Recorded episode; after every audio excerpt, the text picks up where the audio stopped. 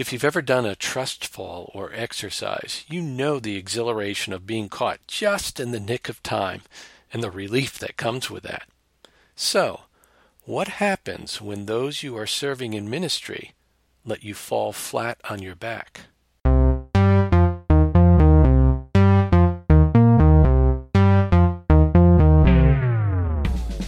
Welcome to Hope Renewed, the podcast of PIR Ministries. Thanks for joining me for Hope Renewed. I'm Tom Jameson, and this is the in depth podcast about pastoral renewal and restoration. It's where we explore the issues and situations that can put pastors at risk and share hope when ministry leaves us hopeless. One of the greatest casualties of an unplanned exit from ministry is trust. All too often, the behavior of others and subsequent events that surround an unplanned exit catch a pastor by surprise and can be uncaring, adversarial, even mean spirited. Pastors who have built their ministry on trust suddenly experience attitudes, words, and actions from others that are anything but trusting. It can be almost surreal to see the very foundation of a relationship with a church morph into something unrecognizable and the very opposite of what the pastor's work in ministry was seeking to accomplish. Along with that can be a confusion about how the sense of call God has given matches with the reality of what's being experienced. Did I really sign up for this? All this serves to attack a sense of trust. And the effect of the pain that's caused can be a loss of willingness and even an ability to trust in things that have felt so trustworthy before. Can I trust others who call themselves Christians to truly be like Christ? Can I trust the church to be a safe place for me and my family? Can I trust church leadership to have my best interests in mind? Can I trust myself to know what's right since I have failed in ministry? And can I continue to trust God, who feels so remote and uninvolved in my crisis? The ability and desire to trust is attacked and eroded, leading an exited pastor to operate more from a sense of self preservation and protection. The wagons are circled, and the mantra becomes no trust outside this camp. The tragedy in this is that trust can be one of the greatest resources available to facilitate healing of the wounds of an unplanned exit, to understand exactly what has happened, and to navigate the transition from one place of service to the next. Yet too often, pastors who suddenly find themselves without a specific call react and try to fix that situation as quickly as possible, sidestepping an attitude and posture of trust. Instead of taking the risk to reach out to others who can be of help, the instinct is to look within to manage and fix the crisis. One of the ways in which we at PIR Ministries have seen this play out is when a pastor seeks to find another ministry position as quickly as possible after an exit. Now, this can seem to be a very natural, necessary, and responsible action to take. After all, there are practical concerns, such as bills to pay and a family to support. There's also the desire to find some sense of stability, to be able to move away from the tumult and turmoil of the exit and get back to some sense of normal and safe. And both of these are crucial factors to address.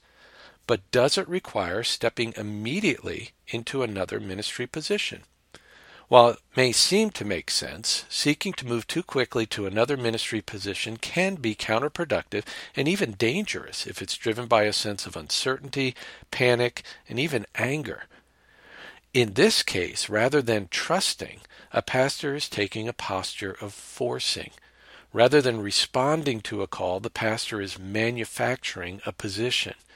In a desire to address critical needs, the pastor, acting apart from trust in the Lord, could potentially make a bad situation even worse.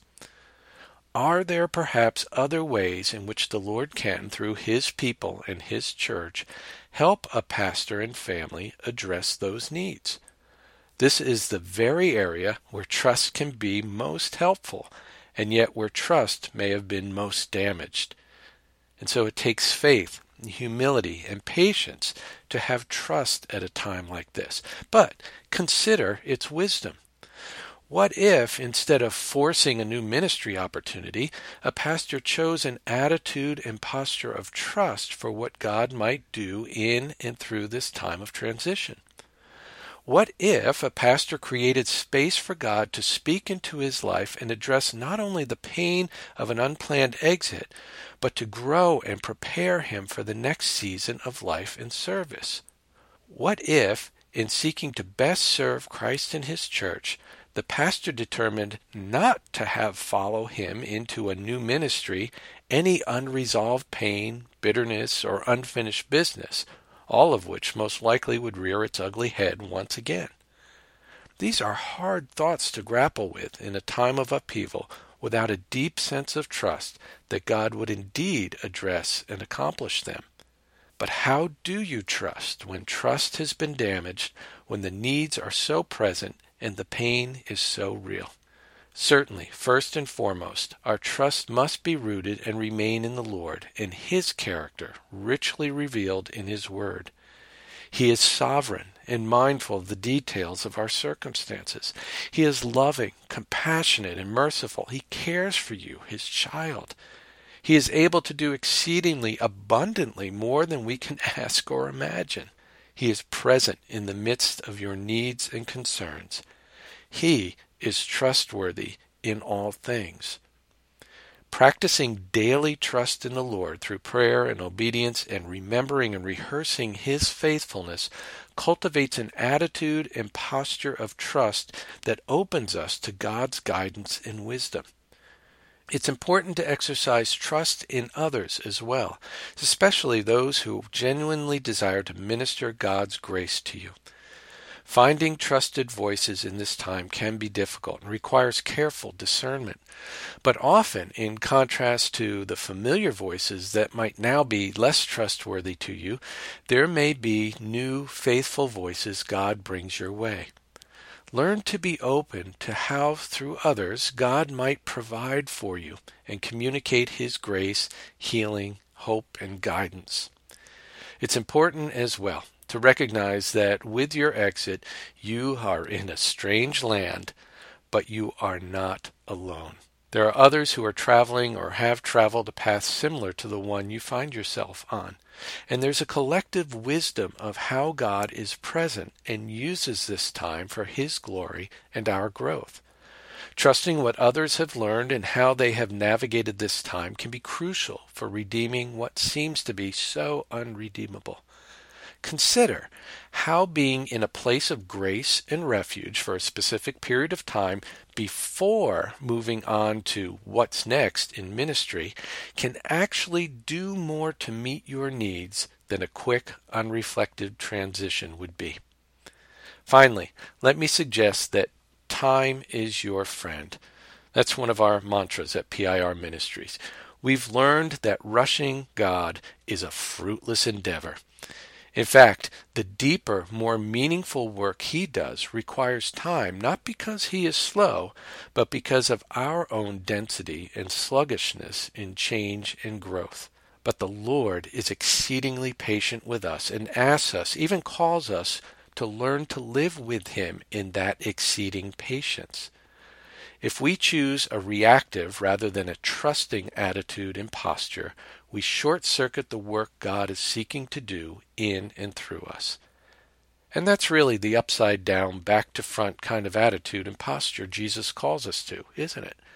When trust is broken, the antidote is to trust more. The world would say, be on your guard. Once trust is broken, it can never be fixed, and you have to do your best just to survive.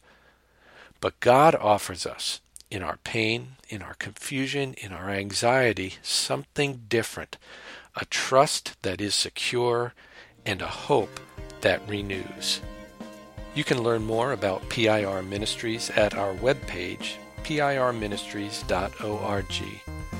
Please know we stand ready to serve you and pastors you know facing the uncertainty and pain of forced vocational transition. Thanks for listening to Hope Renewed, and remember, the hope of Christ does not put us to shame.